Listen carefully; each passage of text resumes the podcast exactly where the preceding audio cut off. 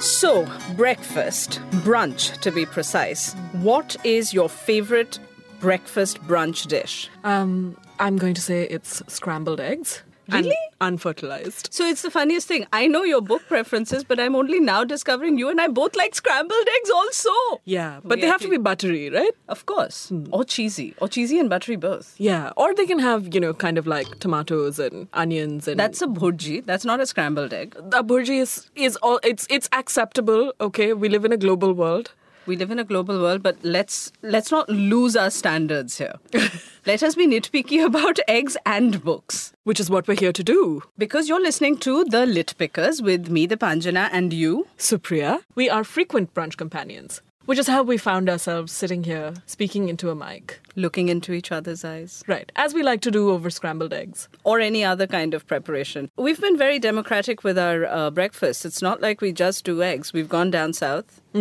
We've done the vada. We've done the dosa. We've moved sideways for bacon. We have moved sideways for bacon, as one must. Yeah. One of the things uh, the, that brought Dipanjana and I together was the chance to gossip over breakfast, which brings together two of our favorite things, you know, talk about other people. And And eggs. Um, but this is the thing. I, I realize that when we say gossip, most people expect something slightly more salacious than what you and I do, which is basically, did you read that book? What was he thinking? Or why did she say that?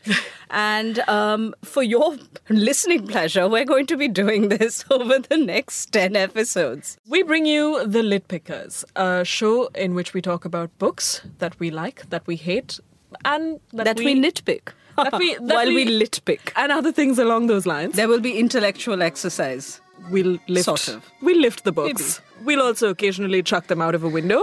And in fact, there'll be a lot of chucking knowing you and me Ah, that's true. Well, join us for brunch and for some book talk. on the Lit Pickers. See you.